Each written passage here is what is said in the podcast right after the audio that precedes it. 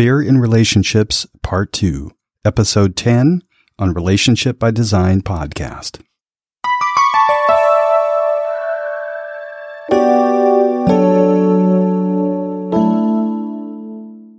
Well, Ready here we, well, hello, it's Sandy and Lon, and we are here, and it is 2020. Hope you're having a good start to your new year. It's been a while since we've talked to you. Yeah, we, I suppose, like everybody else, have gotten kind of busy over the last couple of months taking care of uh, ourselves, taking care of our families, taking care of our friends, making sure that the celebrations were fun. And uh, so uh, we were gone for a bit, but we're back. Well, and it's all about relationship. So here we are entering into this conversation today. So you've probably had some time to notice your relationships through the holiday season and uh, maybe had some great moments and maybe even had some moments that weren't so great. So let's look at what's happening when we look at relationship here. Yeah, relationships uh, can get kind of stressed during the holiday season uh, because of what we termed earlier uh, earlier podcast was uh, strike one is expectations and uh, desires and wants being rooted in fantasies and uh, the uh, holiday period is a time of a lot of fantasy, you know, with, you know, wonderful outings and wonderful gifts and wonderful times with your family and all that stuff. And uh, expectations are sufficiently high that uh, there often ends up being quite a bit of disappointment uh, in uh, family relationships. So, strike one was uh, probably at work for uh, quite a few of you and uh, quite a few of us uh, with regards to uh, to the holidays. You know, unrealizable expectations, if you will, expectations built in the fantasies that kind of surround the holidays. Well, you know, this, the second strike also shows up that fear, you know, cause if you look at some things that go on in families, the, you know, there's the Thanksgiving dinner and there's the holiday get togethers of the family and the reunions. There's a lot of fear happening. You know, it's like what topics we don't dare bring up. We're not supposed to talk to that one about that. And so there's a kind of fear in the background that may be quite subtle over the top of the glow of the season, but oftentimes the fear is there as well, and kind of a way of strategizing and calculating on how to be in relationship with one or more of the people in your life. That's good. So, uh, strike two against relationships going in often show up pretty uh, largely, if you will, uh, in the holiday season. Uh, the fear of not being accepted, the fear as you are, or the fear of doing something wrong uh, and not being accepted for that. And even it could even be a little bit of the fear of not getting what you want or not having it turn out like you want.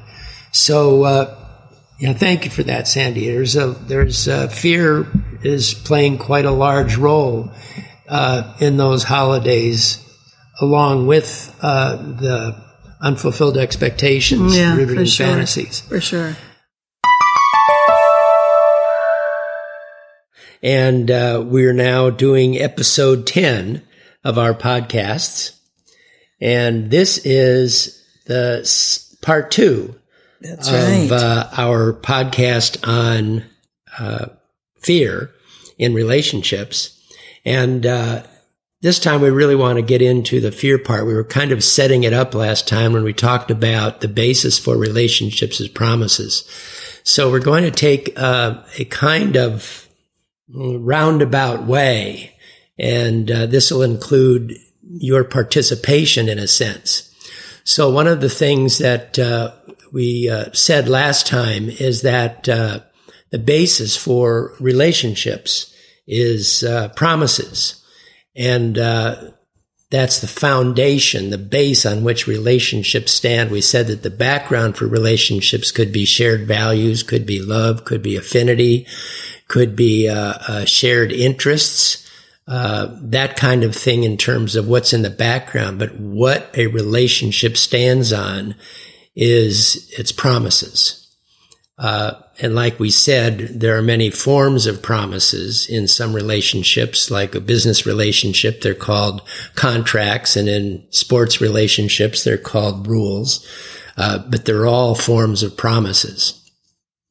This time we want to take a look at and see how does that feed into strike two in relationships, which is that relationships are shaped by fear. Strike two, relationships are shaped by fear. So uh, let's start this way. Remember, we had that, Sandy, we had that coaching conversation about Yes. uh, when we ask people in our workshops, are you coachable? Yep. Now it sounds like that doesn't have a lot to do with promises, but we'll get around to that. So, uh, so we ask people, are you coachable? And ask them to raise their hands. How many people raise their hand? Almost everybody. Pretty much. Yes. right? Except those people that know we have something up our sleeve and they're wondering. They're hesitant at the moment, right? That's right. They're sure they're coachable, but they're not sure they want to raise their hand. That's right. And it's interesting because, uh, you know, if we asked you if you were coachable, you'd probably say yes, because you're uh, being willing to do things that a coach might ask you to do if you've hired a coach. Uh, on the other hand, we often point out, and we probably point out in the case of uh, you're listening to this, that you really aren't coachable. That uh, there are conditions. That is to say, uh, you're not coachable. You're coachable as long as certain conditions are met. So we accuse people of not being coachable and they get upset sometimes. And then we say, well, you're not coachable. You're coachable as long as you're, you're coachable with certain conditions. You're coachable as long as uh, the coach doesn't press too hard or the coach doesn't ask you to do something that you're, in your opinion, you don't uh, think you should do. Or, or, that, you know, it makes sense or it looks like it's, you know, fits with your own sense of values or yeah. so and uh, and uh, I don't know, maybe isn't illegal or immoral or any of those things. But when it comes around to it, what goes along with each one of those conditions is for me. That is to say, as long as it makes sense to me, I'm coachable. As long as it doesn't uh, get in the way of my beliefs, I'm coachable. If it doesn't, uh, if it isn't too difficult for me to do, I'm coachable. But it's all about for me. So what we're asking you to see is that you're coachable as long as it meets your conditions, that you actually have the ultimate say uh, the coach doesn't. One of the things that's interesting about that is that a that a really effective coach takes you to places that are usually are uncomfortable or are new for you. But uh, for the most part, what people do then is to, in a sense, overrule the coach, and that actually inhibits them from going into new territory that the coach might take them into. So at any rate, uh, with that in the background, we've got a question for you. We say the basis for relationships are promises or commitments. And the question is, are you committed? And now you know what the answer is. Obviously, you're not committed. You're committed as long as it's not bad. It's not wrong. It's not strange. It's actually very normal and there's nothing wrong with it.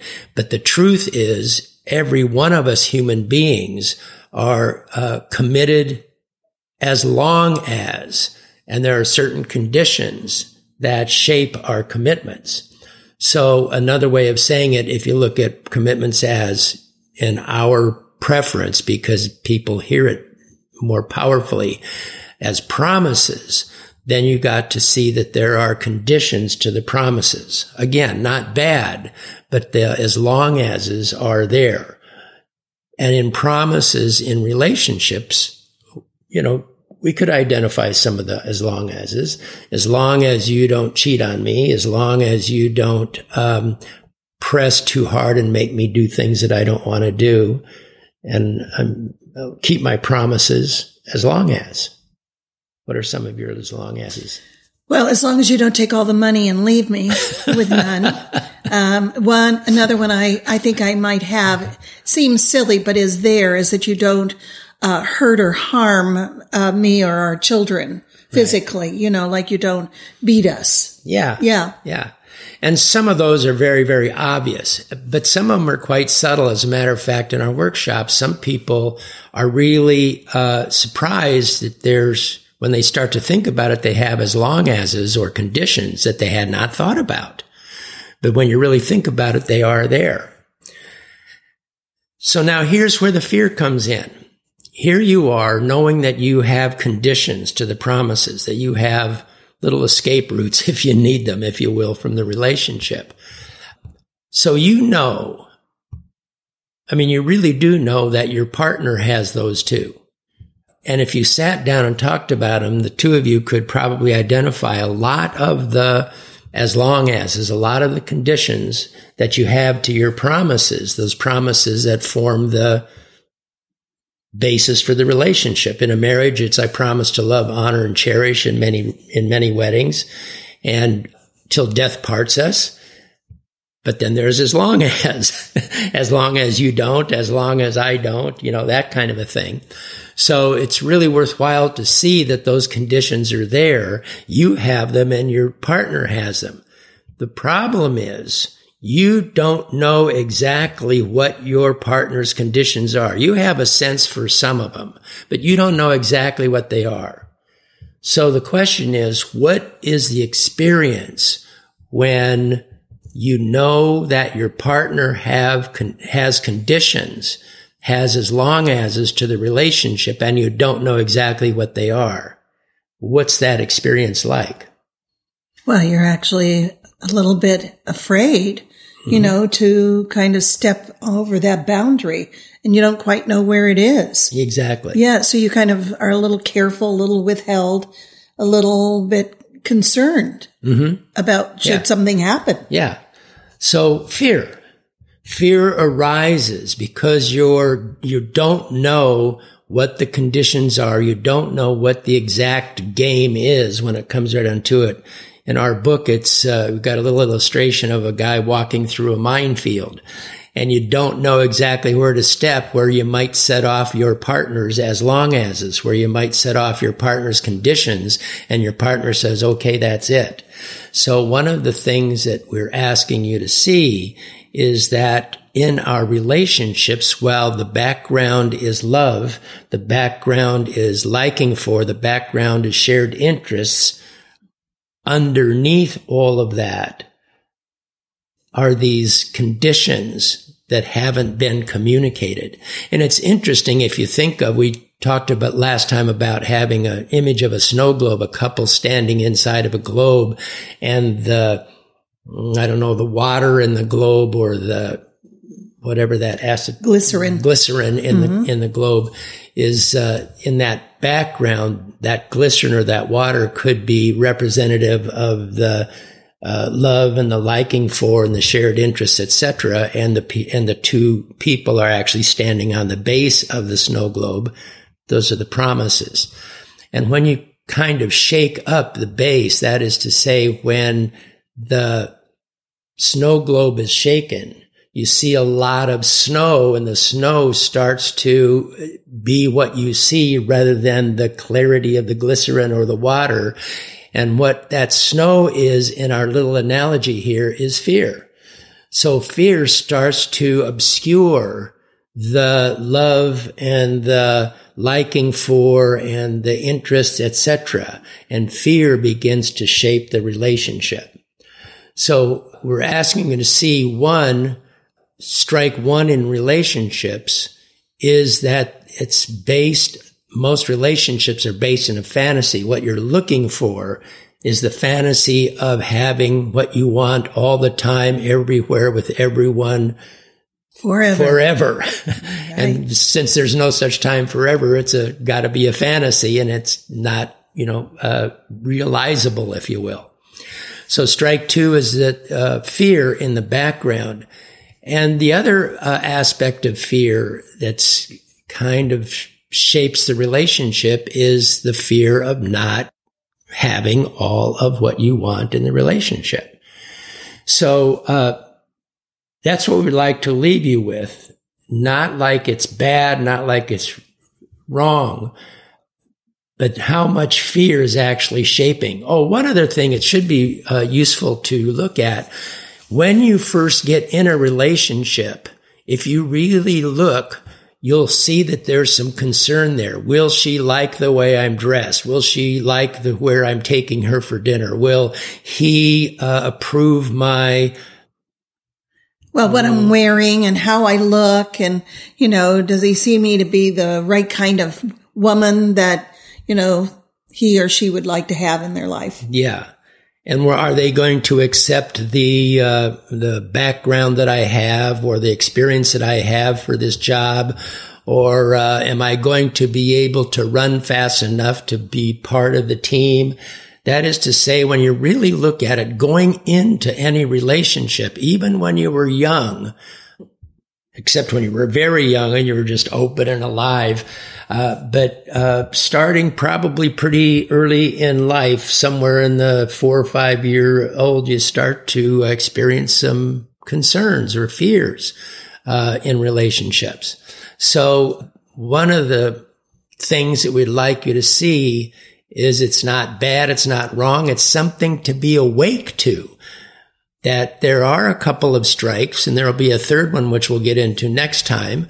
There's a strike against relationships because you're rooted, it's rooted in fantasy and it, you'll be disappointed. And two, it's shaped by fear so that you will be careful, watching out, careful with what you say, kind of, uh, oh, what's the word that I'm looking for? Um, editing. Mm-hmm. Mm-hmm. What you uh, are actually willing to express, kind of judging and assessing yourself. Yeah. so very hard to be actually right there yeah. in the moment. Yeah. Because what you've got is you've got all this other things that are in a way, you know, shaping how you're being related. Yeah. Even now and your fear, you have a fear of your partner stepping on one of your landmines, one of your conditions, and you have, you know, your fear of you stepping on one of your partner's conditions. Yep. So there's a, there's in most relationships a certain tentativeness, mm-hmm. uh, that, uh, seems to take place. And, uh, I guess after a while you start to learn more and more of your partner's conditions, but then they become raw spots in the relationship. So at any rate, uh, we'd like you to see that in uh, next episode, or at least the next time we're together. Maybe we'll have some other episodes in between. Uh, we'll uh, get into strike three with regards to relationships. If you'd like to find out more about the programs and the workshops offered by Relationship by Design, come by relationshipbydesign.com and follow us on Apple Podcasts, Google Podcasts, and anywhere you catch your podcasts.